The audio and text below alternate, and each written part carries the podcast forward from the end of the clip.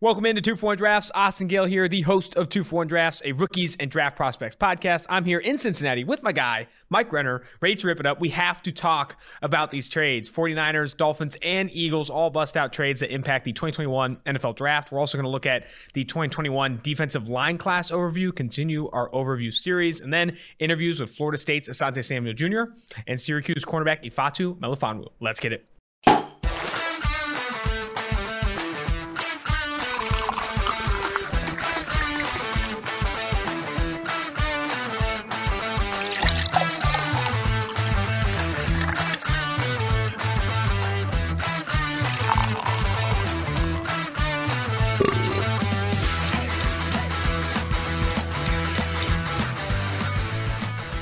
Smelling salt to the right nostril both times. And I feel like that was not how I wanted to start this podcast, but here we are. You got to go first one one side, then next one the other side, just to basically clear it out. Man. It's like uh, it's like a nice gulp of horseradish. Oh, I do. I love horseradish. Shout out to Mike Quinn. Kenny Golladay did not sign with the Cincinnati Bengals, so he owed us a brand new box of salts. And those are first aid only. Those Yeah. are legit. These 100 ones, count. Yeah, no, I, I didn't skimp. these will these will take you from um, from a coma if you're. These one. look real, man. I'm excited. I'm feeling pretty jacked. And I got to start with this draft guide giveaway. PFF's final edition of the 2021 NFL draft guide is out. Big shout out to you. Andrew Russell, who's the designer of the draft guide. Also, David Safaro works on the data side of it. Um, editors, Mark Chichester, a ton of names to shout out to get this draft guide up on the site, available to Edge and Elite subscribers. And some of you that leave a review in Apple Podcasts. You leave a review in Apple Podcasts, five star review. You leave a review there, mention you want a draft guide, and then send me a screenshot of that review via Twitter DM. My DMs are open, they're wide open. You come through with a screenshot of that review, you enter a chance to win a draft guide. How many am I giving out, Mike? 50% of the DMs I receive. If I get 100 DMs, I'm getting 50 draft guides away. If I get 3,000 DMs, I'm giving 1,500 draft guides away. That's how it's going to work. That's how it happens. So, you want a draft guide? DM me a screenshot of your new Apple Star review. It has to come after March 29th. March 29th or after. Can't be an old review. No cheating. No cheating the system. Go get it. Other item to bring up. Don't DM In me. DM you. Don't DM Mike. Mike doesn't answer DMs. I will, I'll just Only chicks. Ignore it. Yeah, I mean, unless you're a very attractive profile picture, then maybe I will. That's why you answered me. anyway, um, after draft guide giveaway, the other big item here, and I got, I'll, I, I shit you not, I got over 100, 150 DMs about this. Okay.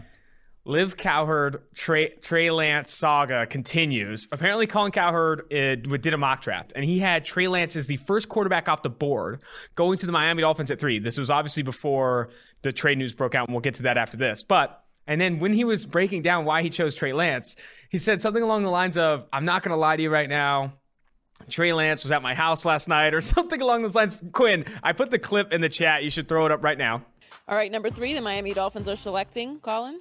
Okay. Trey Lance. Whoa! Whoa! Okay. The first whoa. Oh, I think he's special. Okay. Um, You big, got that off of his 300 passing attempts in college? By the way, uh, I'm not going to lie. He was at my house uh, 24 hours ago. Oh, name drop. I love your name. They're so very good. humble, very gracious. He's got all the right things in life that he cares about. Everything that you're not. Yeah. So, you know, whatever. So that happened.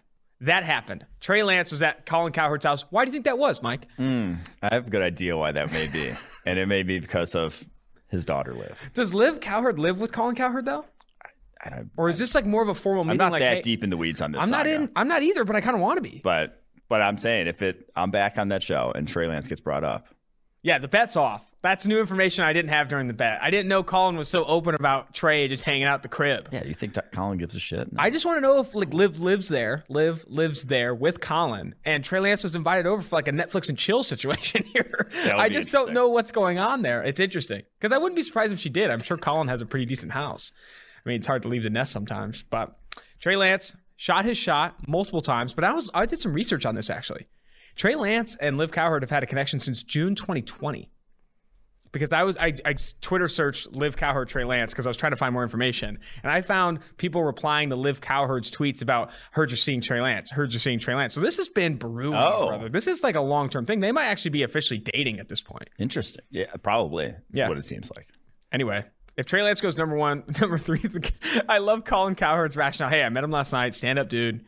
Honestly, it's kind of like me with the interviews. Yeah, he swayed me. He if got any me. prospects start dating my daughter, I, I'll probably move them up the board. Um, all right, now let's get to the biggest news, the less joke news here. But San Francisco 49ers get aggressive, trade two future first round picks and a future third round pick to go up from number 12 to number three. To get the number three overall pick, where we're seeing a lot of speculation on which quarterback they're going to take. We'll get into that conversation as well. The Miami Dolphins come down from three to 12 with those two first round picks and the future third and then immediately trade their 2022 first round pick, not the ones they got, their own 2022 first round pick to go back up from 12 to 6 with the Philadelphia Eagles and get the number 6 overall pick. So Niners go from 12 to 3, Dolphins goes from 3 to 12 to 6, Eagles go from 6 to 12. Let's start with the San Francisco 49ers. Your opinion of them getting uber aggressive, sending obviously three future picks, two including two first rounders to go up from 12 to 3. had to do it. Had to do it. And I think I said it numerous times. Like they will not be this close to an elite quarterback prospect again. You have Kyle Shanahan as coach. You have a very talented roster. Like the bottom fell out and you got to 12. And you're in a class where there's more quarterback talent than we've seen in our seven years doing this. Maybe in terms of where they go draft wise, maybe the highest end we've ever seen. Quarterbacks went one, two, three only once in the NFL draft. Four quarterbacks go on the top 10 only once. I think both those are safely to be hit again mm-hmm. this upcoming draft. So it, it is a rare quarterback class. You're not going to be in a position to get one of those guys every single year. So that had to be done from their perspective. They gave up a lot, and now it's just who did they give it up for? Because obviously, I think the report was the Eagles wanted to get in the mix in the quarterback class, but only if it was Zach Wilson, if they were able to get him. And now it seems like everyone and their mother's predicting Zach Wilson to the Jets. That's who they are in on. And so it's Trevor Lawrence, Zach Wilson. Who do they like of that next tier of Justin Fields, Trey Lance, Mac Jones? I am of the opinion that this could very well be Trey Lance who they're going for, especially if now they're saying they want to keep Jimmy Garoppolo. But if they realistically are keeping Jimmy Garoppolo, that gives you that high end tools to work with to plug into Shanahan's offense. Whereas I just cannot see this being Mac Jones. Mm-hmm. I, I know why the smoke is there with Mac Jones. Obviously, Chris Sims and Kyle Shanahan are buddies from back in college. Not just buddies, they have close. matching tattoos. Yeah, they are close friends. And We don't even have matching tattoos. we're not going to anytime Come soon. on. And Chris Sims has is super high on Mac Jones, has been banging the table for how good he is. But I just don't think you give you Yeah. give up two first rounders for a Mac Jones. Does not seem like kind of the way the NFL is going. And, and Benjamin Solak pointed out this great quote from Kyle Shanahan uh, about his evaluation, how it's changed on the quarterback position. And I'll just read it here. He said, you start to see you can win football games with any type of quarterback as long as they are good enough, and you can be good enough in hundreds of different ways. So I evaluate quarterbacks in terms of trying to find people who have a chance to be one of those elite type guys, and there's a lot of different ways to do it. it Went on to say that you look for a guy who's a 98th percentile or better than 98% of humans on the planet and then work around them. So that's that to me like his his type in the past has been Matt Ryan, Jimmy G. That's who he's gone for. Kirk Cousins. Kirk Cousins. That would suggest Mac Jones, but that quote would also, and the way kind of the NFL is trending, would suggest you might you can you maybe can operate with a you can work around the tools toolsy guys nowadays. A few things there. One, if Mac Jones is in the 98th percentile of human beings, Quinn, you should throw up the picture of him with the cigar shirtless after the Alabama game. If he's in the 90th percentile, I might be pretty damn fucking close.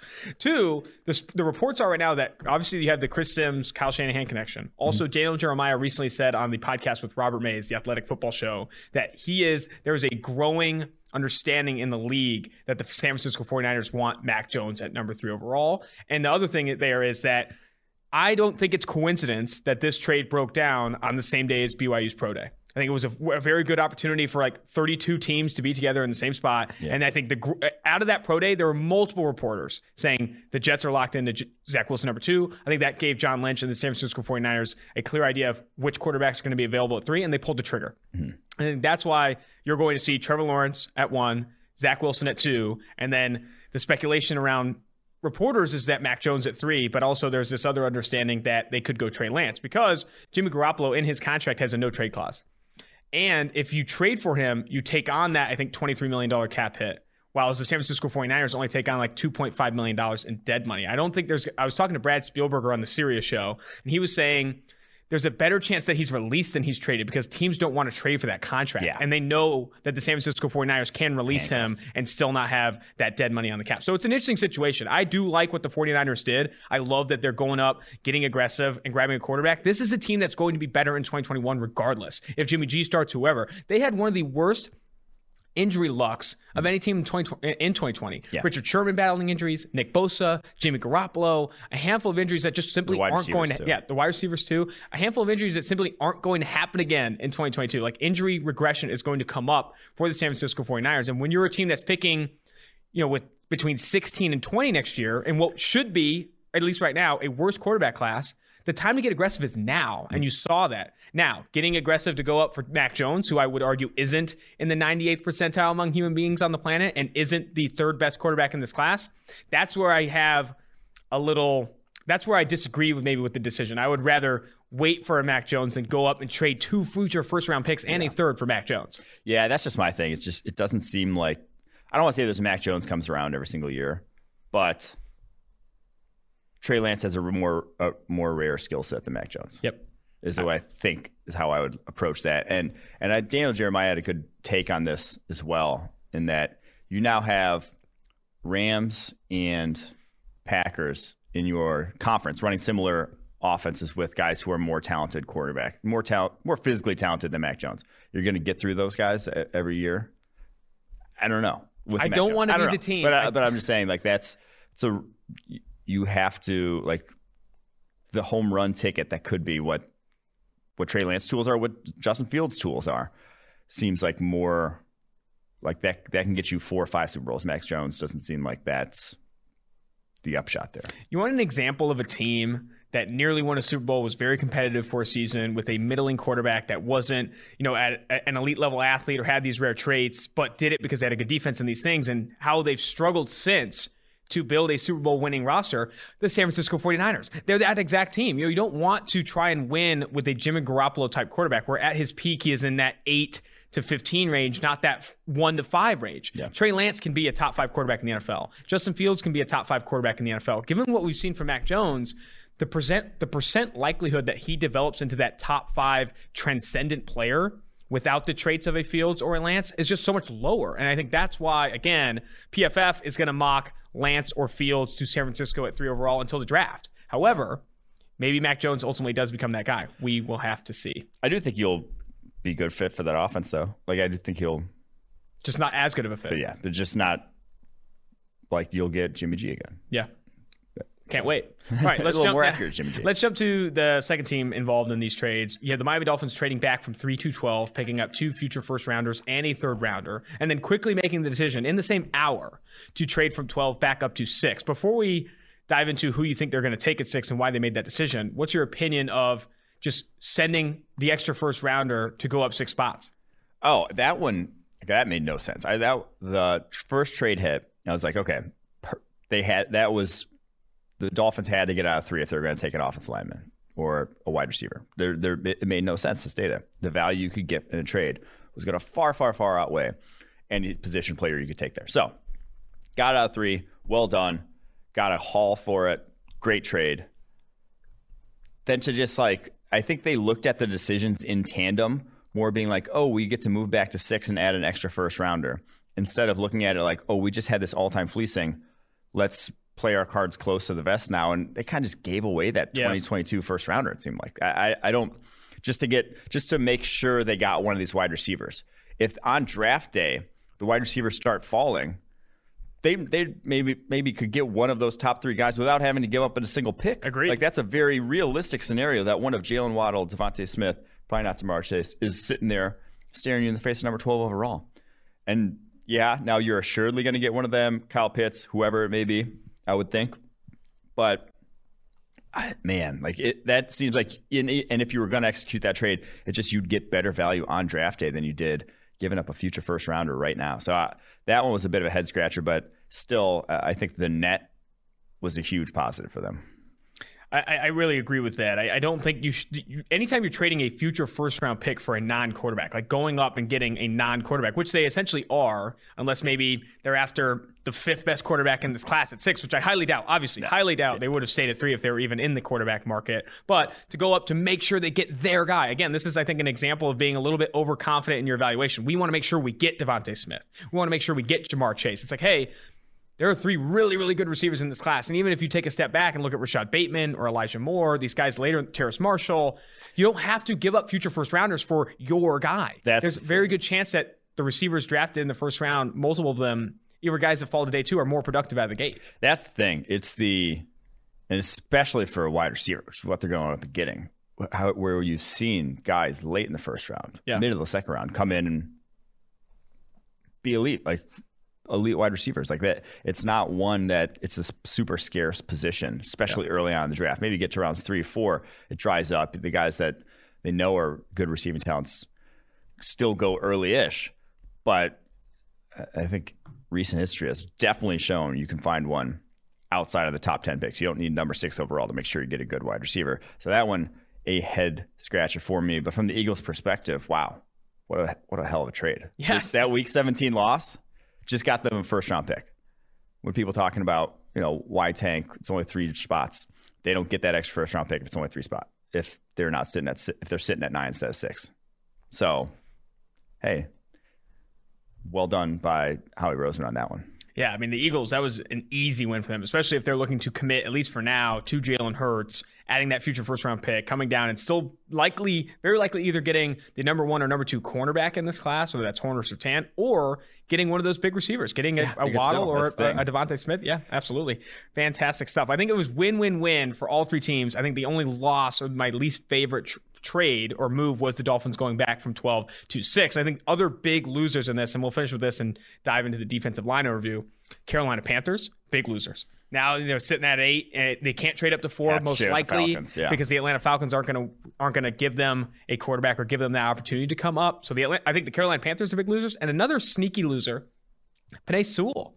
You know, Penei Sewell was rumored to be like a potential number three overall pick, and now you see maybe the Cincinnati Bengals are locking into a Jamar Chase or Kyle Pitts because Joe Burrow didn't take Riley Reiff to dinner and convince him to sign. I think he wanted to do that because he's also banging the table for the front office to go get a pass catcher. You know, it's like, hey, if I can get Riley Reiff to sign here, and then I can convince them, hey, we don't need an offensive tackle. Let's go get my guy Chase or my guy Pitts, or it's not his guy yet, but it could be. But I, I do think that you could see Penei Sewell drop outside the top five.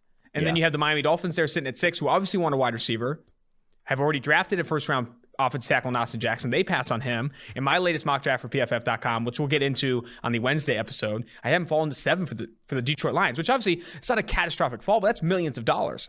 like that's a millions of dollar loss for Penei Sewell. Do you think the Detroit Lions are a fit for Penei Sewell at seven, or where do you think he ultimately comes off the board now? I think the Lions would be hard pressed to pass Penei Sewell mm-hmm.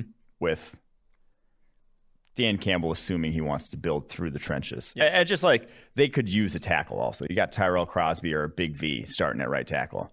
That's that's not Penei Sewell. Yeah. That ain't close. And then you'd have Taylor Decker and Penei Sewell. That's one heck of an offensive tackle combo to start your franchise off. The, the other right thought there is say if they pass on Penei Sewell and go after Micah Parsons or something, you could see Dan Campbell go in that direction. The other spot I thought made sense is Denver Bronco at Denver Broncos at nine. Even though they did just pay Garett Bolles and Ja'Wuan James is supposedly coming back from the opt out, it's like, you, do you let Penei Sewell fall past nine? Like at a certain point, he's just too good of No, a prospect to will- pass He'll come off the board. If he pass, if he falls past the lines, I would be absolutely floored. Again, and it kind of continues to underline why did the Miami Dolphins trade up to six? Because you have a lot of these guys that are going to get fit in. If Mac Jones goes at three, which again, the league is suspecting that. A lot of the league, according to Daniel Jeremiah, is suspecting the Niners want Mac Jones at three. We could see five quarterbacks go in the first five, six picks. At, at least five by Carolina's pick at eight. Yeah. And that's not if that's if Denver doesn't trade up from nine or New England doesn't trade up from 15 to go get a guy. Like you could see five quarterbacks go. Mm. Penei Sewell has to come off the board. Kyle Pitts has to come off the board. At a certain point, there's just not enough picks for all the receivers to come off. So again, I, I- I just don't understand why the Miami, Miami Dolphins did that. I loved the initial trade, didn't love what they did with that first rounder to go back up to six. All right, you ready to get into the defensive line here? Yeah, the defensive line class. You could talk about these trades all day long. I mean, they heavily impact what the 2021 NFL draft is going to look like. What do the Falcons do at four now? What do the Bengals do at five? It's an interesting conversation. We'll get more into it maybe when we talk about my mock draft on Wednesday. All right, defensive line overview. To start here, The edge class, very good. However, not a Chase Young in this class. It's it's it's an interesting class in that there are a lot of talented edge defenders, but a lot of them are projects, guys that maybe won't be out of the gate outstanding. And then you look at the defensive tackle class. There's one really talented player, and then it falls off kind of off a cliff, and mm-hmm. there's not a lot of like day one starters at the defensive tackle position, at least high end starters at the defensive tackle position in this class. Let's start with edge and um, give me your overview of the class. Yeah, let's kick it off. So there's seven edge guys on the PFF draft board between 22 and 44. Wow. That's where there's just a group of guys who are in that range. Shit, you don't know. Like that, that's a very uncertain range. And I've said I'm not sure I want to be the guy that takes an edge rusher first because 20 picks later you'll be getting a guy that's very similarly talented, but just because that's kind of where the edge class falls. So Kwity Paye is still tops on our board, Michigan edge defender. We didn't get to see the cone at his pro day. Tur- hamstring tweaked up or something. Yeah, something like that. But he's still what he put up thirty something reps on the bench. He still he still showed out. It, it was still pretty freaky what Kwity Paye did. He is just explosive, twitched up, uh, ideal sort of physical tools that you don't have to you don't have to have much more. And, we've already seen him. The biggest thing and why he is edge one for us is the massive year on year growth. Like two, you go back and watch maybe like 2018 film, and he's just no no feel for defensive line whatsoever in terms of taking on blocks, pass rushing moves, bottom of the barrel. This past year, completely different. Like only four games, but legitimately took over games at times. The Minnesota game, unblockable. Uh, so I think that sort of progression is easy to buy in on when he is that freaky. He is Chase Young levels of athletic freak and what he brings to the table. So He's just not Chase Young levels of polish. he's just not Chase Young levels of polish. So I, I, I trust he can get there with what he is. And now talk about Chase Young loves a freaky. This guy might be the second edge on our list. Might be the freakiest edge rusher. His pro day, Jayson Oweh's pro day, Penn State edge defender, was the was the freakiest pro day I think I've ever seen. 439, 39 and a half inch vertical, 11 1 broad jump, and a sub 7 3 cone at, over 250 at pounds. over 250 pounds. Those are out of this world numbers.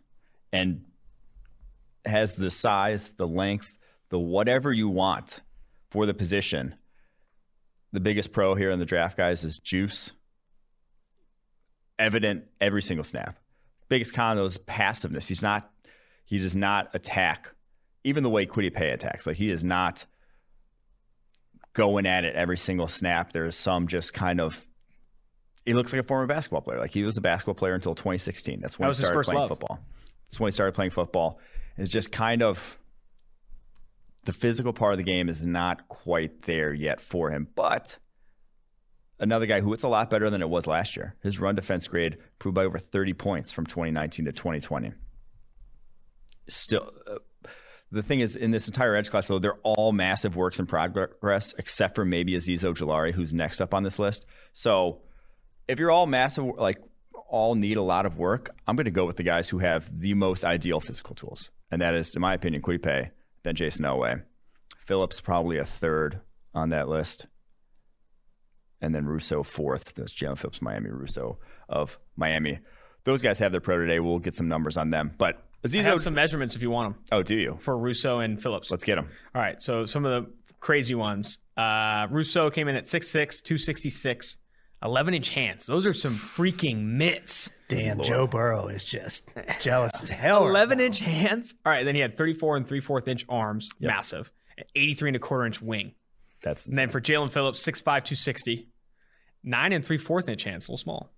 and then arm is 33 and a quarter, wing 80 and 3 quarters. Those are some those are some those are some nice length. Big That's- boys. That's length, man. you would know. Uh, but yeah, so those guys are fourth and fifth on this. Uh, Azeez Ojulari, though, third.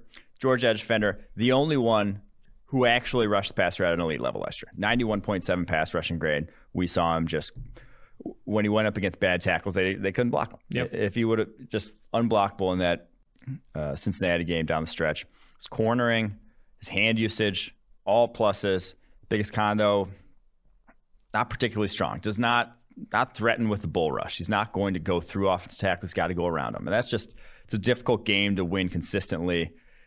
You see a lot of guys in that sort of mold be inconsistent, up and down sort of edge rush. Brian Burns has done it at the NFL level, but even him, when he goes up against good left tackles, a lot of times over the past couple years, like he'll get shut down just because He doesn't have that bull. yeah, because there's only a couple ways you can win, and offensive tackles in the NFL, the athletic aspect of it, the you know, the mirroring, being able to stay and maintain a relationship, guys do that at the NFL level. You gotta have a number of ways to beat them. At least You can't two. just survive. Yeah, You can't just survive off of hey, I'm this this uh, high level athlete, especially when Ojulari's testing was good nowhere near even Brian Burns' range of athletics. So that's the worry with him. Undersized. He's going to have to be perfect. I, I see him more as a, like I said, Yannick Ngakoue is the comp in the draft guide, and he's a little bit better of a run, a lot, actually a lot better of a run defender. But that's who I kind of see him as at the next level. Somewhat undersized, six foot two, two fifty, but he's got three four and three eighths inch arms. Yeah. like those. He's got an It's more the weight, 82 yeah. four eight wing. Like I mean, that's for a six two.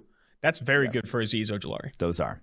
So he's third, and all these guys are like, like I said, these guys are all. I think they're all twenty to twenty-five on the draft board. It's a blend, man. It's, tough. it's I- I mean, and you, you you said this before we started recording, but I love this quote. It's that I don't want to be the team that takes the first edge off the board. You know, because you this is one where like, man, if Jaelan Phillips falls to you or Oweh falls to you, you feel so good. But if you're the first one to swing and you're like, I'm definitively saying Kwity Paye is the best one, it's gonna be tough. Like you know, because a lot of these guys, it's gonna be very dependent on usage, situation, health, development. Defensive line coaches are going to have to work wonders with Oweh and Rousseau and um, even Phillips and Paye. Like all these guys are going to need better pass rush moves in the NFL. Azeez Ojulari is the only one who has like a legitimate like star move. His you know his cross chop is beautiful on the outside, but he still needs to develop a counter. Like these edge guys, if you want a Chase Young, it's not coming. Yeah. It could be there, might be a Chase Young in this class, but he won't show up till year two, year three. Yeah. Jaelan Phillips, fourth on the edge list. These guys are all still day one guys. His pop on contact, just his play strength. He's got it. Worry about him. Obviously, the concussions we've talked about a bunch. Also, he only faced right tackles. He only faced the lesser tackles at the college level. That's somewhat meaningful. So for him to have only an 87.6 pass rushing grade when he was only going up against the right tackles, when Quincy Roche was going up against left tackles, that's just it's easier. Mm-hmm. You're having the easier role. You're going up against guys. It's not a lot of right tackles in college that end up playing in the NFL. So that's the biggest thing with him. Up next, Greg Rousseau, Miami. I mean, the 16 sacks, pass rushing grade did not match that. Only a pass rushing grade just over 80 last year because he he legitimately struggles to win against offensive tackles. His pass rush plan, he wins on contact. A lot of swim moves on the interior against guards, or he really doesn't have much else. Uh, still, still super raw. The frame, the tools, there's a lot to work with. The bend for a guy his size, all pretty special. But a guy where his pass rushing grade was, I think, below 75 against offensive tackles on the outside last year. That's just not good. Like that's just if you're going to have to, I think we've seen it with Jadeveon Clowney, and I, I think he's a different type of body type. I think he can feasibly get there. Jadeveon Clowney is a little stiff and doesn't necessarily have the bend where he had to go on the inside to be productive. But I think we've seen with Jadeveon Clowney when when Houston really put him in that Joker role and had him going all over up and down the line of scrimmage. That's that was when he success. had his best years. When he was just put at base end, the pass rushing productivity is just not there, and I think that could be what you see from a guy like Rousseau. I agree. And I mentioned to you and Steve Palazzolo about Gregory Rousseau's comp, not maybe from an athleticism standpoint being Jadeveon Clowney, but usage. I could see Rousseau being used very similar to how the Houston Texans use you know, Jadeveon Clowney, not necessarily in his prime, but when he was most productive. When he was most productive, they were moving him head up over the center, head up over the guards, moving up and down, never had his hand on the line of scrimmage, never in the same spot twice. And that's when you saw Clowney actually look like a top 10, top 15 type of pick. Mm-hmm. Ever since then, if you traditionally play him as like a four three end, it's just not going to work. Like Yeah. he has not had that level of success on the on the edge. Very interesting uh, to look at. You know, Jadeveon Clowney is that number one overall pick over Khalil Mack uh, a few years ago, and him just not being anywhere near the same player that Khalil Mack has been. All right, now you want to jump to day two. Day two. So those guys, those five, I feel draft one of those five on day one. Good, solid, got a good player. Carlos Basham kicks off day two here. The Wake Forest edge defender, a little different than any of the guys in the in this class, in that real power and 280 pounds, six foot four, six five in that range, where a little versatile. You, you can put this guy inside if you want. Uh, inside outside versatility. He was number two on Bruce Feldman's Freaks list last year, and his like biggest selling point is his agility at that size. He had like a four one something, four one five, I want to say, short shuttle at 280 pounds is special, and combined with like his explosiveness, but he almost relies on it too much. He does not want to play physical. Like he does not want to go through guys. He wants to go around them. And at 280 pounds, man, just with his get off, just start start bullying guys. You didn't see that enough on his tape to where he went from a pass rushing grade over 90 last year to 76 this past season. That's that's a downgrade, and they tried to use him in a more versatile role instead of just lining up over left tackles like he did in 2019, and did not quite work out. So those are kind of the worries with him. I, I did think he looked good on the inside, though, rushing the passer at the Senior Bowl. So still feel good about him. Top of day two, could outperform even that draft slot. I'm interested to see how teams view him and how they how they view his kind of positional versatility. I talked to him on the podcast, and he said, you know, a lot of teams see me as an edge, but a lot of people want to kick me inside and do different things. So I do think that when you look at him and then another guy I put in that same tier, uh, Peyton Turner of Houston. You know, those two guys, I feel like you could move them inside and they could have a little bit a little bit of uh, success as like those multi-gap versatile type of defensive players. Yeah. I gave Peyton Turner in my latest mock to the Pittsburgh Steelers, who all Steelers fans want to kill me because I gave them two defensive linemen when they already have TJ Watt. But I do think that Peyton Turner doesn't have to come in and replace what they hope Alex Highsmith will be in year two. I think he could come in and he can kick on the inside and be very productive. And again, and it comes back to when you're doing these mock drafts, specifically when like a PFF person is doing them, or me, I'm looking to get better at high priced market value positions a lot. Mm-hmm. And I think you can do that. The Pittsburgh Steelers could do that. I had them taking Gregory Rousseau and Peyton Turner. Get better along the defensive line. It's how they won the previous years. And I think getting cheaper there when you know you're going to have to pay TJ Watt in the future, when you know you're going to have to uh, pay Chase Claypool or maybe Diontae Johnson, getting cheaper at those market priced positions is smart. And I think Peyton Turner is a good fit for Pittsburgh. But we skipped Ronnie. How we, yeah, how do we get on Peyton Turner there? Sorry. Uh, Ronnie Perkins. Oklahoma I think Basham and Turner are going to be used similarly. That's, Similar, that was okay. the connection. Ronnie Perkins, Oklahoma edge defender. He's on the smaller side too at 6'2", 253, but I, I don't have any really worry about this guy in run defense. He's a real strong run defender. Upper body strength is a plus for him despite his size. Uh, or not a plus for him despite his size. It is good despite his size. I think he can hold up in that regard. Uh, bull rusher, one of the best in this class, already well sort of well versed in that regard, in that he can long arm you to death if he does, and, and will like oftentimes on his tape at Oklahoma. The, the, testing wasn't as good as I had hoped. Four seven forty, uh, only a nine seven broad jump, thirty two inch vertical, twenty five bench press reps. It was just like solid not excellent. I was hoping he would be putting himself in that tier of these other guys, freaky edge defenders in this draft class. But that's still for an edge rusher that can definitely get by at the next level. So I just wish we would have seen him more on tape. Like only six what six games this past year. Didn't play a lot. Uh, had started two years, but like this year was when he really turned it on and would have liked if he had come back to school. Probably could have made his way into the first round next year. All right, jumping to Joseph Ossai of Texas. Oh yeah, and Peyton Turner, one of our favorites in the draft oh, class, was yeah. dominant. Uh, but he said similar body type to a to a Carlos Basham, long arms, 270 plus pounds, Houston edge defender. Again, another guy we didn't get to see a ton of, only four games this past year, but he showed enough in that, and he beat up some all right tackles, and then looked good, not great at the Senior Bowl. So Joseph Ossai is the one I go back and forth on he had a 41 and a half inch vertical at his pro day. Uh, gets off the line really well. High motor guy, high effort guy. Just cannot set a hard edge. Does not have much power to him, despite that explosiveness, despite that leaping ability.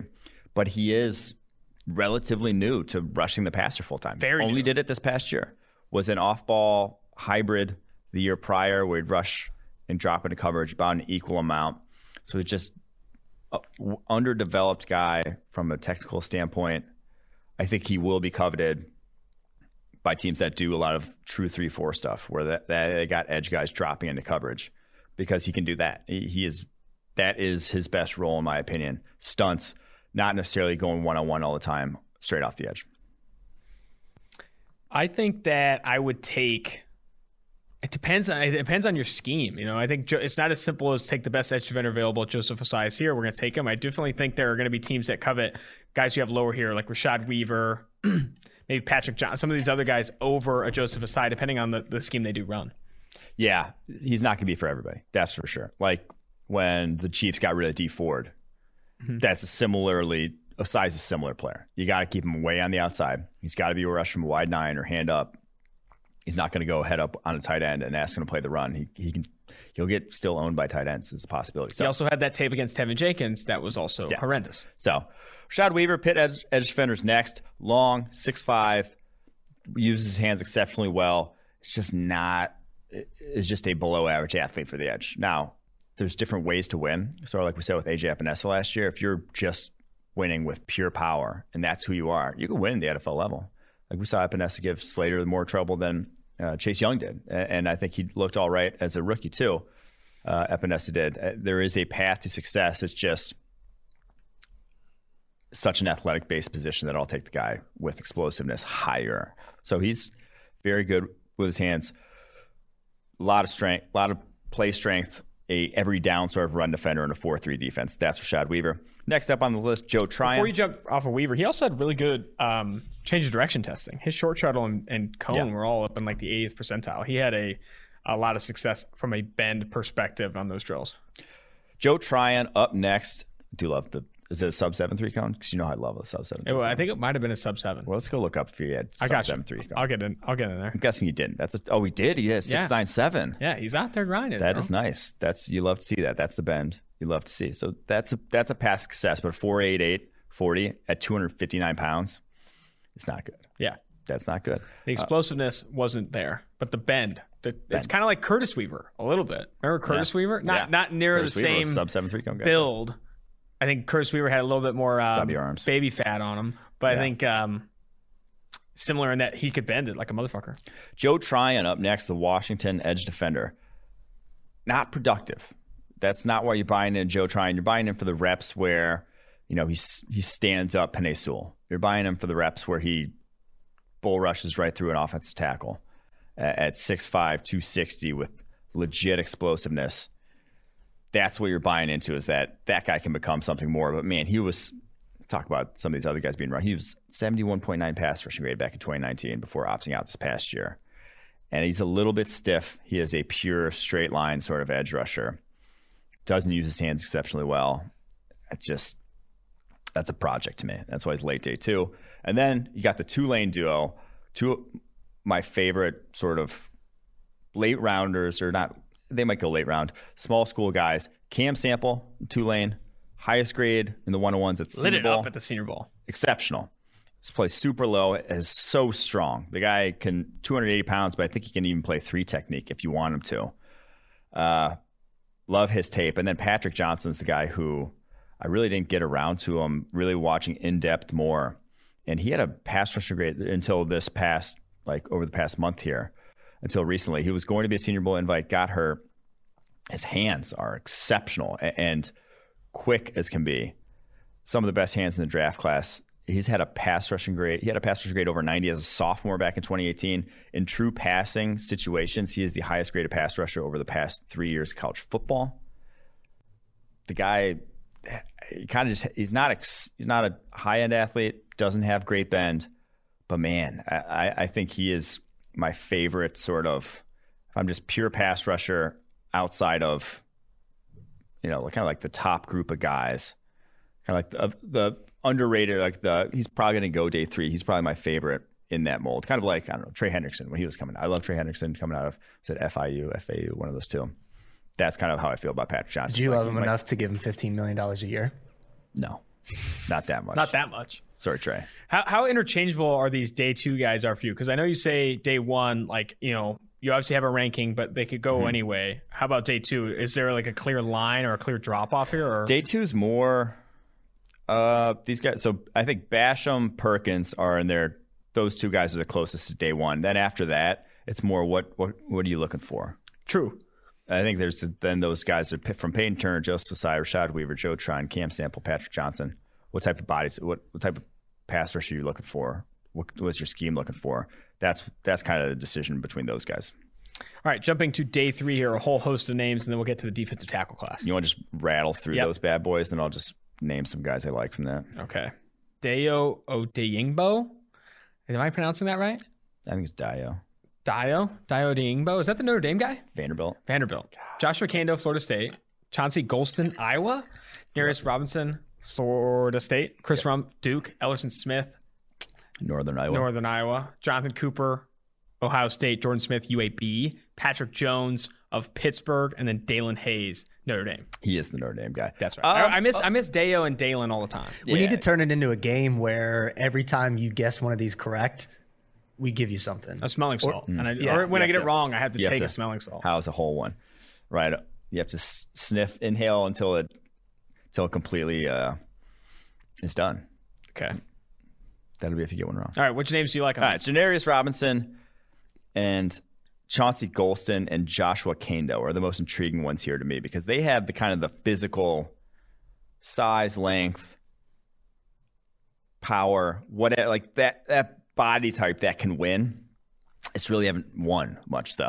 like that- it hasn't actually happened on a football field yet. The other guys have like Chris Rumph from Duke, undersized. You're gonna have to have a role from them. Ellerson Smith and Jordan Smith are super thin. Don't play with power. They're probably DPRs. Dio Diengbo has the Achilles. Like, but those three are kind of they have the physical ability. It's just can you coach them up? I, I don't think they're special in terms of like explosiveness though. They're kind of just like solid athletes, but have that body type that like it makes your life a lot easier at the NFL level. So those are the three I would highlight from that group. Not even Chris Rumph, PFF Darling. PFF darling, but goddamn, he can't play. He can't get up to. He can't get his weight to like a range that's even close to rushing the passer. He's two thirty last year and, and looked slowed like he had slowed down from twenty nineteen when he was like two twenty. Jordan Smith also is an interesting player out of UAB. He's had some success there. I think he He's a was pretty good. stick, that guy though, and anyone gets his hands on him, like he is just play strength is low, and that's a that's a tough sell again at the NFL level. Oh, right there. Are you looking at Charles Snowden then as an off-ball linebacker type? Yeah, Charles Snowden, I think is off ball. Okay. All right. Before we jump to defensive tackles, can I break can I have a little break, a Break. little segment here? Daniel Jeremiah just tweeted this out, and I kind of want your take on it. It's kind of dominating Twitter right now.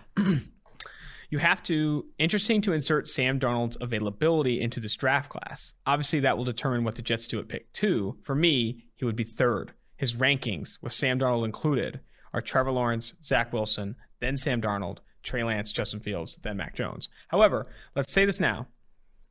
I think he's looking at him purely as prospects, and he's throwing the fact that Sam Darnold has a contract looming and is not going to be cheap like these other guys are. I think let's just safely let's just safely say he's throwing that out. Has to be.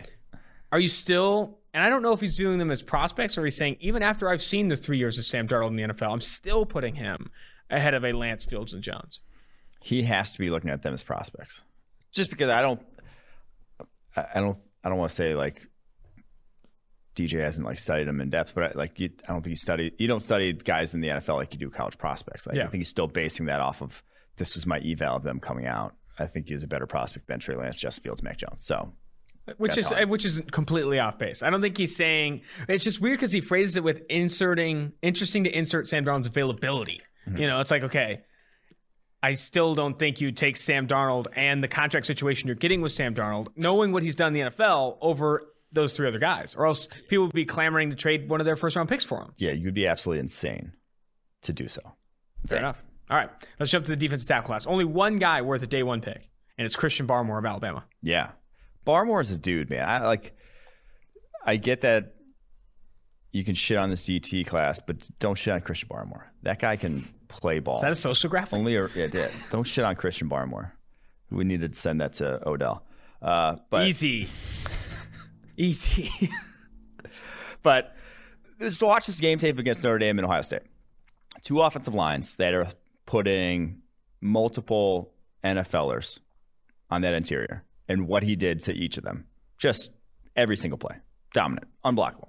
And that's for a guy who is, like I said, only a redshirt sophomore, who is six foot four, 310, long arms, has the NFL DT prototype kind of body and I have his biggest pro here as being his bend. Like he's a flexible, you can get off low and play low for a defensive tackle.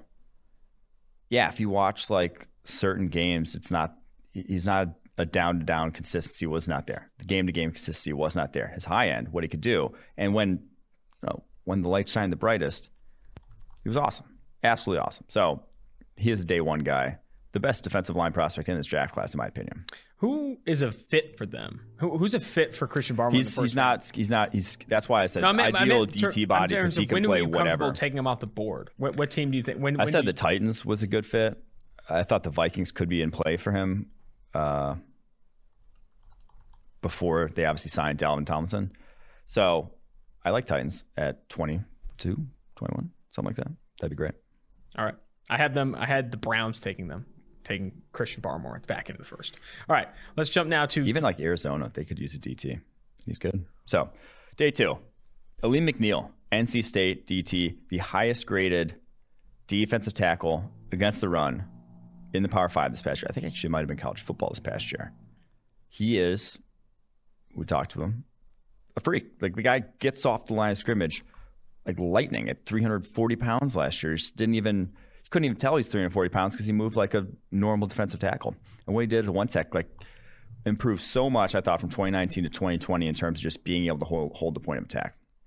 Obviously, some of that may have come with him being 340 pounds, but that guy was immovable by double teams this past year.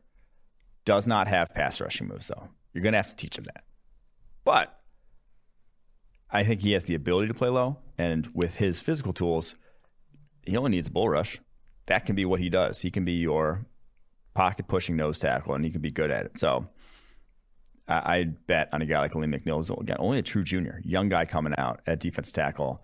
I am a fan of his game. multi-sport athlete in college, high school, hit Mm-hmm. bombs for the baseball team, played running back and linebacker in Raleigh. Uh, stayed, it's chose NC State over Bama among other SEC powerhouses, and I still think, despite he's a bigger dude, he can. You, you have his pro in the draft guys, his explosiveness at his side. He can win early in the snap as a pass rusher. You know, he can get on you if Yes. you're if he's playing the true zero.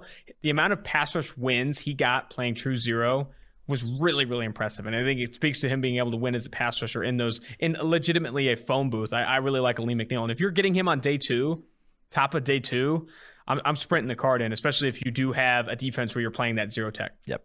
All right. Next up is Marvin Wilson, Florida State. Biggest pro in the draft, guys, is power.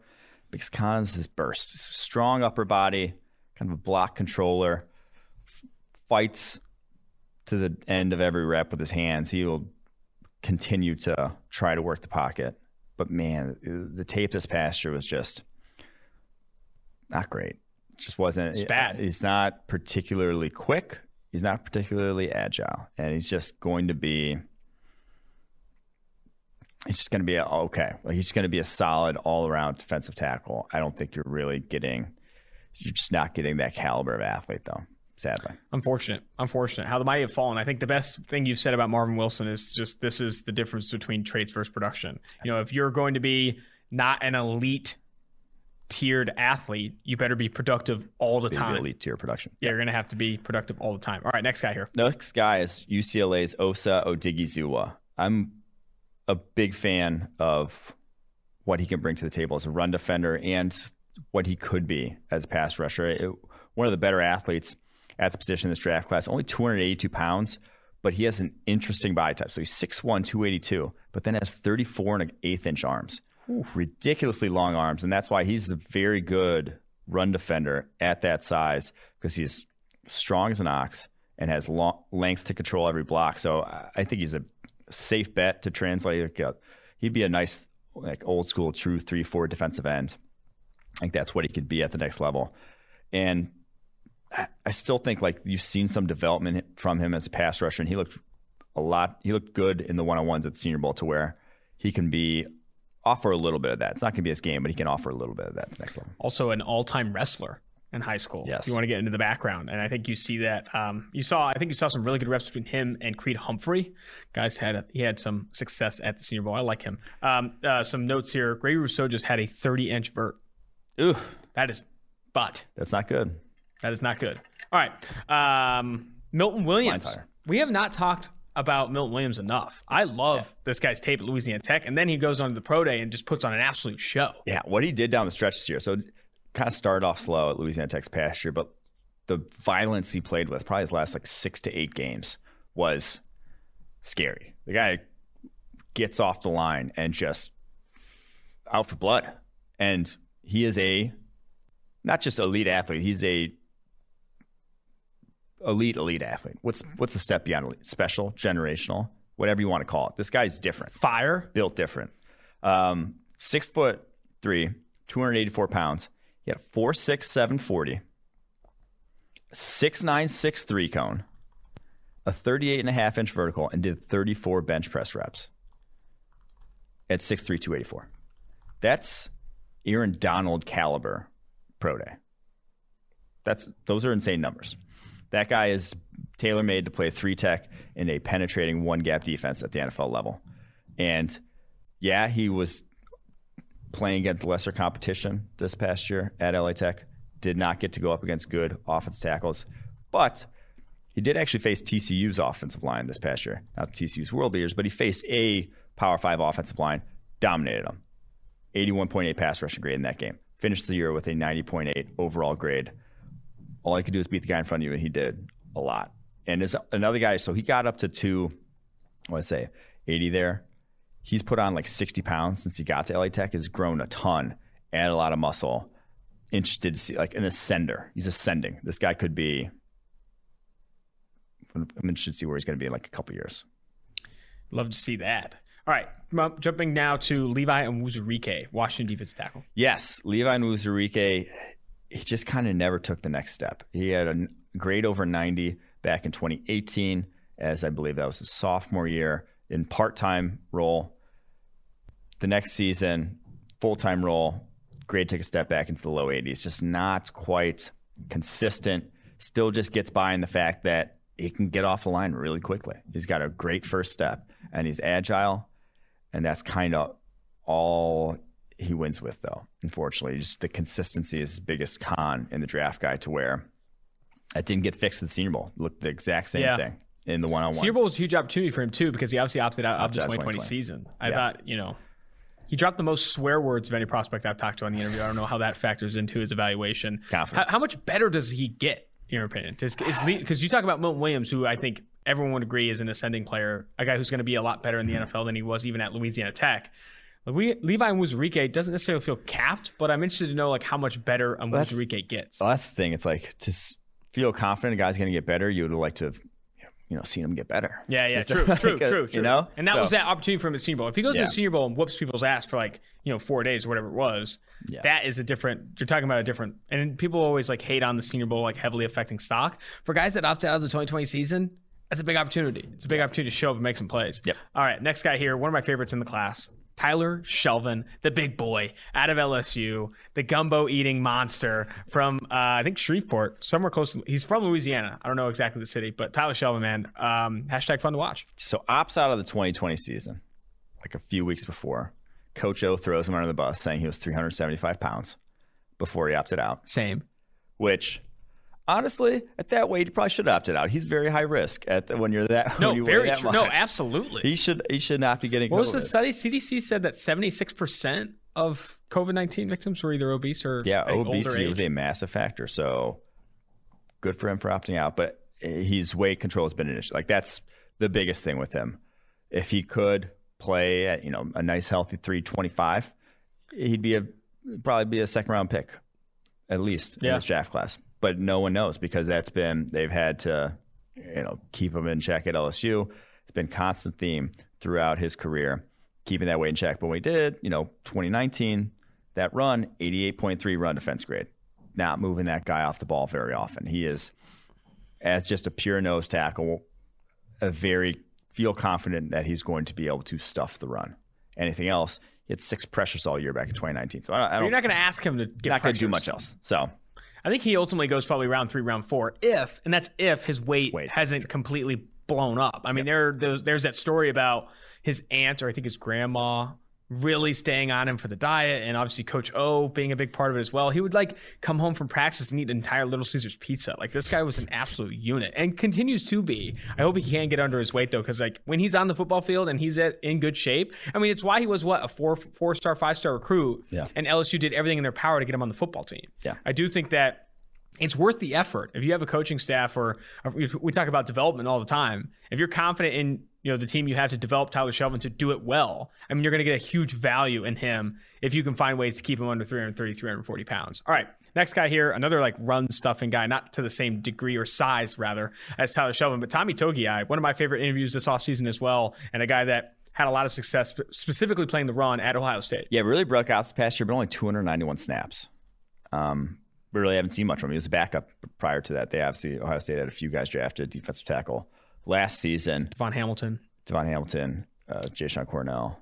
Uh, but Togiai, great bull rusher, fairly quick, got a nice little spin move, but he's he's kind of just on the small end, doesn't have great length for the position, and it's like obvious on tape even he'll get locked up.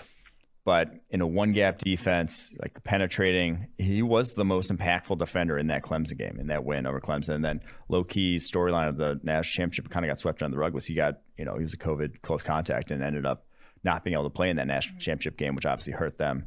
And any chance they had of beating Alabama. So I'm still a fan. I just, man, you would have loved to have seen more of him against some better competition. Going against that Alabama line would have been really nice for Yeah. his prospect profile.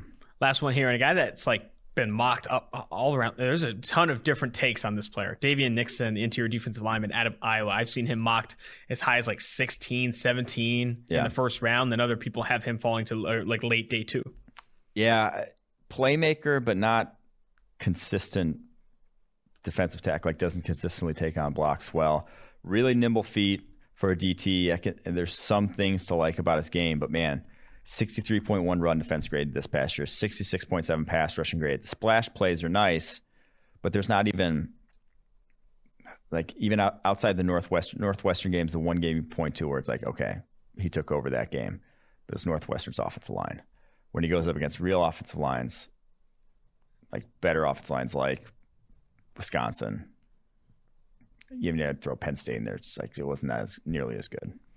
Updated numbers from Miami's Pro Day. We're updating these live here. You have uh, broad jumps for the following players: Brevin Jordan, nine eight. Not what I kind of wanted him to see clear ten. He he did weigh in at 247 pounds, which I think was more than what people expected. Jaelan Phillips 10-5 with 21 reps on the bench. You had you knew that was coming. Good numbers. Quincy Roche 9-11. Roche. Roche 9-11. And then Gregor Rousseau 9-7. Worst broad of all those guys. Oh, what was he doing all off season? That was not what you wanted to see. Yeah, Unfortunate. 9-7 broad and a 30 inch vert. Fuck.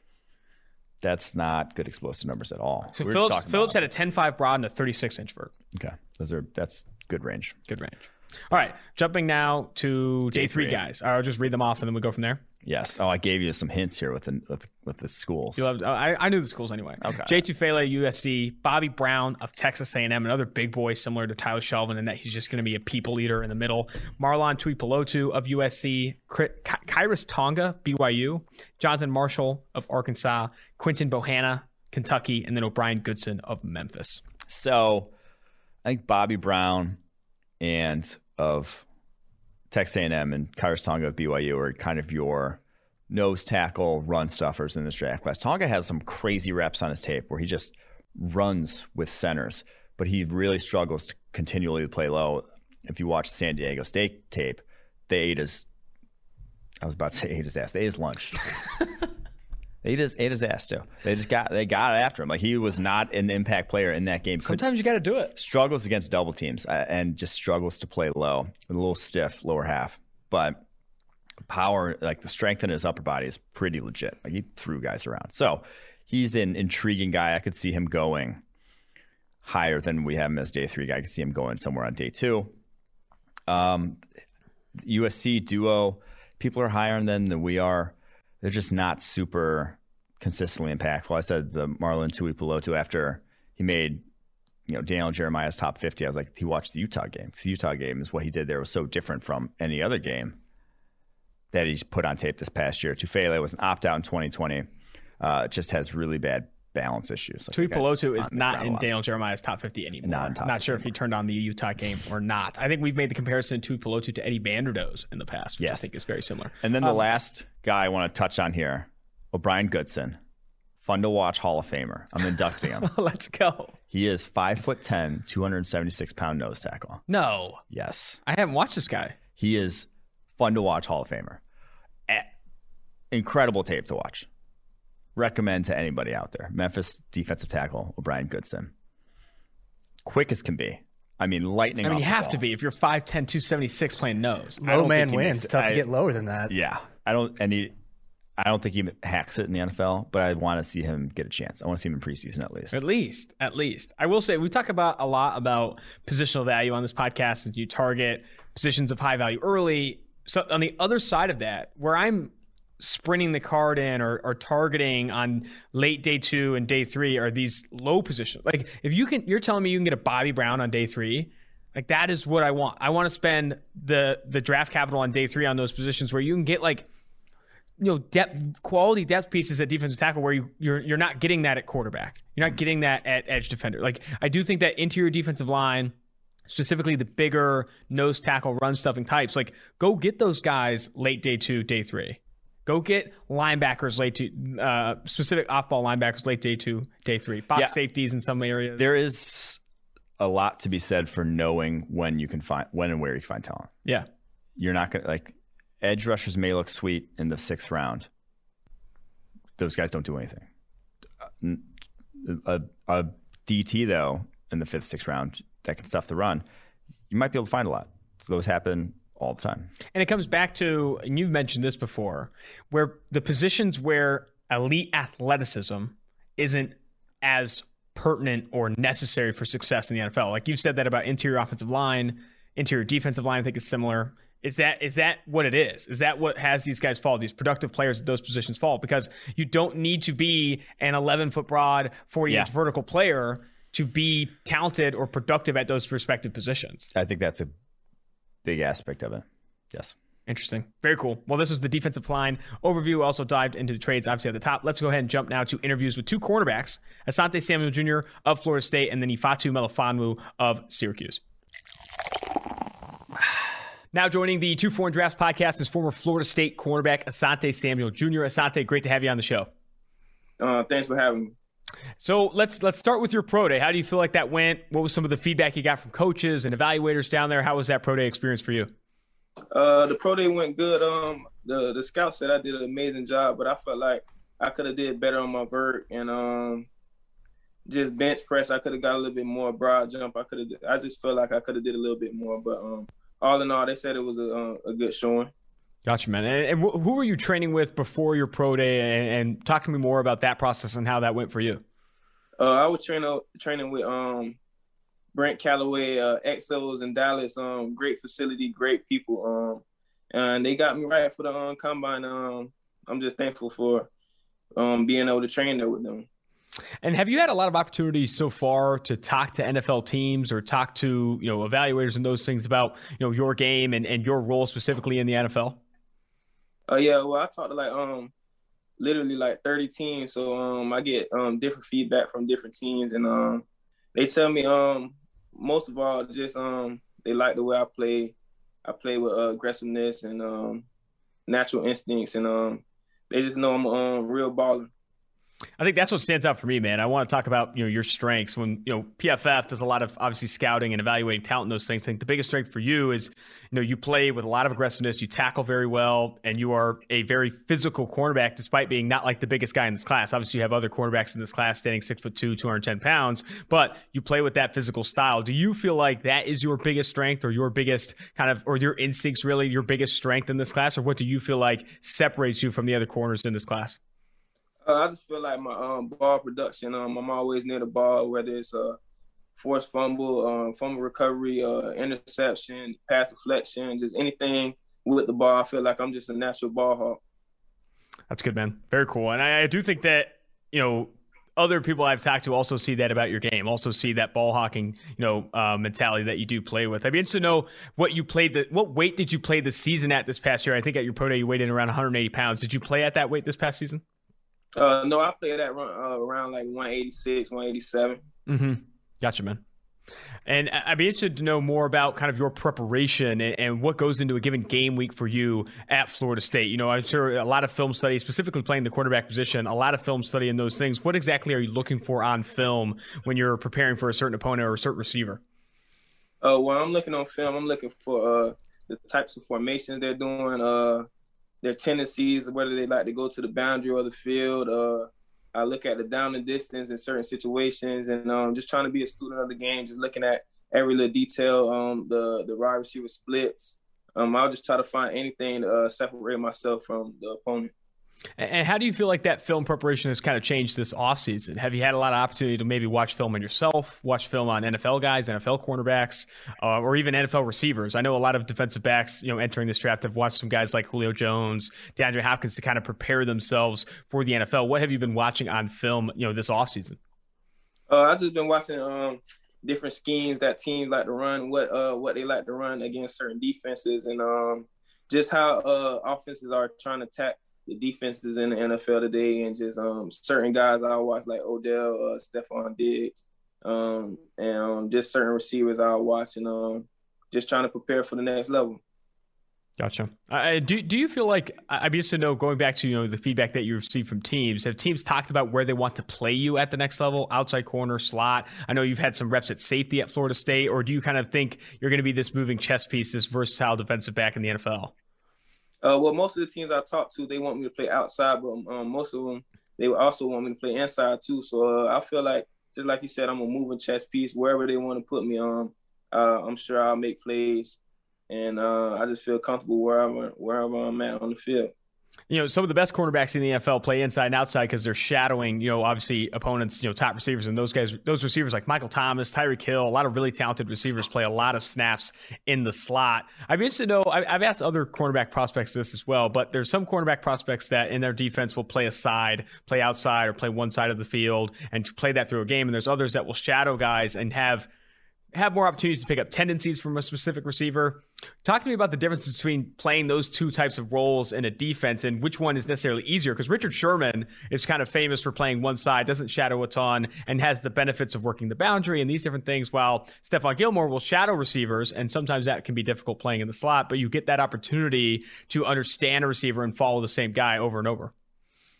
Yeah, I feel like uh, shadowing the guy is more um, definitely more competitive and um, just stand on one side. It, um, it allows you to play play to your strengths, but uh, it also allows the uh, the offense to do whatever they want to do and um, get you on the number two receiver if you're supposed to be sticking to number one. So uh, it has its pros and cons, but I feel like uh, shadowing is definitely more challenging and um, but uh, left and right. I mean, it's no, it's nothing bad about left and right, but I mean, if that's your scheme, that's your scheme. You got to do what the coach said. But um, I'd be interested yeah, to know. Uh, you know, with that competitiveness, do you ever let that get out on the field? Do you ever talk a little trash? There's so much. I mean, the wide receiver cornerback matchup is just such a it's a phys, uh, competitive role. It's like a game within a game to where you almost have to get into the mental side of it. I know Marcus Peters talks a lot of trash. Richard Sherman talks a lot of trash. How do you approach that side of the game? Oh well, I talk I talk a lot of trash. Um, it depends who I'm playing against. Really, um, if they if they're kind of quiet, I'll be locked in, focused. But uh, if I have a guy that's talking uh, the whole game, I'm gonna talk right with him, and we can talk until the game's over. We can talk after the game if you want to. Um, but it doesn't really matter to me. But I, I like to talk a little trash. It keeps me uh, energized and uh, it makes the game a little bit more fun. I agree, man. I'm a big I'm a big trash talking fan. I'm a, I'm a huge fan of it. Uh, uh who are some of the best receivers at talking trash that you've gone against in your college career? Uh, I feel like uh Miami as a whole, they always talking a lot of trash about rivalry. But um, my uh my boy Trevon Grimes, he definitely is a trash talker. We um we went to the same high school and um we kind of like have a little chemistry and um nice. Yeah, so um whenever we play each other, we always going at it the whole game, and just yeah, that's I feel like uh Trevon Grimes is the most trash talking receiver I faced in my college career. Taking that question just beyond trash talk, who are some of the best receivers you feel like you've gone against in your career? Uh, I say uh, Trevon Grimes, um, uh, Chase Claypool, um, Dyami Brown. Those are the ones that stick out right now. I can't. I, I went against a lot of great receivers, but I can't really think of them right now. But those are the three that stick out right now. Gotcha. Well, we can finish with this one, man. I really appreciate you setting aside the time. I'd love to know kind of what your motivation is to kind of continue to play the continue your NFL career or your football career into the NFL, and obviously make all the sacrifices that come with playing football at the collegiate level and then in the NFL. What is your motivation or your why behind playing football? Well, my why I've been playing football since I was uh five years old, and um since I ever been uh, since I've been playing football, I just felt like uh my dream was to become an NFL player and play in the NFL for a long time. So uh, I'm one step closer to that dream, and um, the the feeling of me getting closer to that dream, I just feel like uh, that kind of drives me a little bit more and pushing me a little bit harder. So I'm just thankful to be in this position, and um, I just want to thank God for everything He's doing for me. Fantastic stuff, man. I really appreciate it, and I wish you the best of luck moving forward. All right, thank you. Appreciate for having me. Now joining the Two for One Drafts podcast is former Syracuse cornerback Ifeatu Melifonwu. Ifeatu, great to have you on the show. Yeah, no, thank thank you for having me. I appreciate that. Of course, man. I'd like to start with you know what you've been up to this offseason. Obviously, preparing for a Syracuse pro day here soon. What have you been working on? How's it going? Uh, so definitely, it's definitely been going well. I'm out in Tampa training with Yo Murphy, uh, Yo Murphy Performance. Um, just working on any everything really. Uh, vert, 40, broad, all, all everything I'm going to be doing at pro day. I've been working on. Nice, man. And when is that pro day for Syracuse? It's actually a week from today. It's March 19th. Oh man, that's actually early. That's awesome because I talked to some guys where they have theirs like April 9th. So they're going to have to stay in that like kind of peak performance shape for a lot longer. Obviously, you're not going to completely fall off the rails, but I'm sure you won't be doing a ton of eating out until after that pro day and getting everything done there. Um, but so what what weight did you play at this past season and are you working to a new goal weight ahead of this pro day? Um, so I started the season at 213. So my first, the first game UNC, I, I weighed in at 213, and then you know during the season you kind of gradually just drop down and weight a little bit. So I think I ended around like 208. But right now I'm kind of just working to be like around uh, 210, like that area. I weighed in at the Senior Bowl at 212, so it's just somewhere really around there. And, and, talk more about that Senior Bowl experience. How how awesome, you know, how how did that? What were some key takeaways you had from that Senior Bowl experience? Obviously, working with NFL coaches and talking to a lot of talent evaluators there, working in the one on ones. What was that experience like, and what were some key takeaways for you? Yeah, no, that that was a that was a very good experience. You know, just going against the top guys in the country, um, and just meeting dudes from everywhere, and, and getting the chance to get firsthand NFL coaching. You know, a lot earlier than some of the dudes that didn't get invited. Um, some things I learned that it's really like it's really like a business. Everything moves fast. Um, we, you know we have basically one day to learn everything. Um, so it, it, definitely moves fast, and you definitely got to be on your p's and q's, and you know because everyone's good now at this next level. Everyone's good, so you got to be on top of your technique and everything like that. And, and was there any you know specific feedback that you got from coaches or some of the evaluators that you talked to at the Senior Bowl that you feel like you want to implement this offseason or implement into your game in the NFL? Yeah, um, definitely. I want to. I definitely need to work on like pad level and weight distribution. Just being a taller guy, you know, staying low and my back pedal and press will just will help me move quicker and get in and out of breaks and transitions. I, I, think I'm glad you brought up you know the length and you know all that you know, six foot three, two ten, like you said, really long arms. That's going to really help you in the NFL, and it's something that kind of PFF sees as one of your biggest strengths in this class. You have legit rare physical tools among other cornerbacks in this draft class. Do you feel like that is really what separates you in this draft class among the other cornerbacks, or do you feel like there's something else to your game that really you know sets you apart? Put the scouting hat on for me and tell me you know what what you feel like is your best trait or what really is your strength. Um, I feel like that that definitely sets me apart, just the length I have and the size. But I just feel like what sets me apart is I feel like I'm really just I'm an all around corner. Like, uh, you know, I tackle, I'm physical. Um, you know, I'm a willing tackler. Play play man, good in man coverage, good in zone. I, I had, uh, you know, I've had two different defensive coordinators, so I played in two different schemes. I've had three different um, corners coaches, so I've learned a lot of different things. Uh, so I feel like I'm really just well rounded and do a lot of things well. And then on top of that, my athletic ability and you know my size and, and speed and everything. I'd love to hear more about kind of your process in a given game week at Syracuse, how you prepared for an upcoming opponent, specifically, you know, a receiver or an offense. What were you looking for on film and what were you working on in practice to kind of prepare each week? What does a normal game week look like for you? Yeah, so about like Monday, Monday through Thursday, and a little bit, a little bit at the um, the hotel the night before. I watched a little bit of film, but Monday through Thursday is really when I watch most of most of my film. You know, the first day I'll just watch, you know, one or two games of the opponent, kind of get a feel for them, and then each day I'll break it down by by formation, based down and distance and by formation.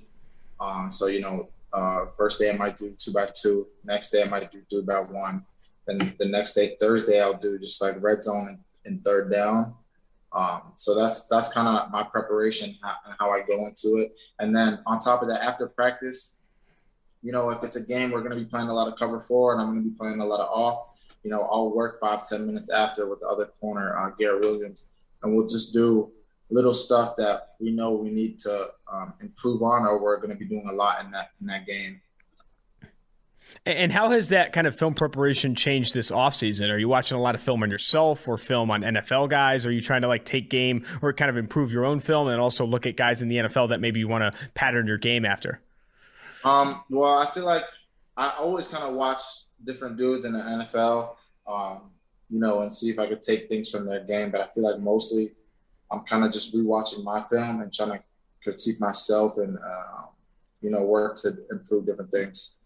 You know, something I like to bring up a ton with cornerbacks specifically is this kind of game within a game, this chess match between, you know, opposing receivers because it's such a one on one position where you're having to kind of beat the same player or go up against the same player consistently. I feel like there's a lot of there's a mental side of it. You know, you're talking trash a little bit, trying to get in their head, trying to predict tendencies, trying to pick up things pre-snap. How, how, how, do you approach that? You know, specifically, do you like to get in their head? Do you like to play the mental side at all, talk some trash, or do you kind of stay quiet and and kind of let the game come to you? I feel like mostly most of the time I stay quiet unless something's said to me or something that gets me fired up. But most of the time I really don't I don't say anything. Do you feel like that has a big factor though? Do you think it's an like it's the mental side of playing corner because you know talk you know you hear that cliche all the time like you have to have a short memory you're going to give up a lot of catches like that kind of stuff like I feel like that mental aspect of it of talking trash can help you give edges. Do you feel like some cornerbacks or some receivers really try to lean on that to like have an edge in, in the game? Yeah yeah definitely. It just really depends what type of guy you are.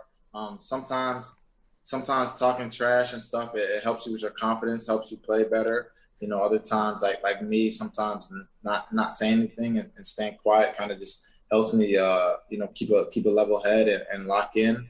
Um, but there's definitely times I do get fired up, especially if he says something to me that I make a play. So uh, it really just depends what type of type of guy you are. I'd love to finish with this, Ifeatu, and I really appreciate the time. I'd be interested to hear kind of your motivation for pursuing the game at the level you are and, and, making the sacrifices you do to play both at the collegiate level and obviously in the in the NFL. What is your motivation? What is your why to continue playing football at such a high level? Yeah, so my why is um, definitely just the, the, love for the game. I've been playing since I was seven, and I, have loved it ever since. Um, just the competition with my my brothers um, obviously, my brother being in the NFL, we just push each other. You know, he pushes me to go harder. You know, if I if I get a if I get a PBU, it should have been a pick. If I get a pick, it should have been a pick six. So just things like that motivate me, and just like just my whole support system, my mom, uh, my mom, my brothers, my family, and just uh, trying to prove them right. Awesome, man. I definitely appreciate that. I think the family is obviously super, super important. Like I said, really, we appreciate you setting aside the time, and I wish you the best of luck moving forward. Thank you. I appreciate you for having me. Remember, leave a five star review with a question for the mailbag and then send me a screenshot of it. You're going to get a chance to win a free draft guide. Just go leave a five star review, send me a screenshot of it in Twitter on the DMs. They're open, wide open, to go get a free draft guide or get a chance to win a free draft guide. That's going to do it though. Austin Gayle, Mike Quinn, David Sofaro, Mike Renner, two for one drafts.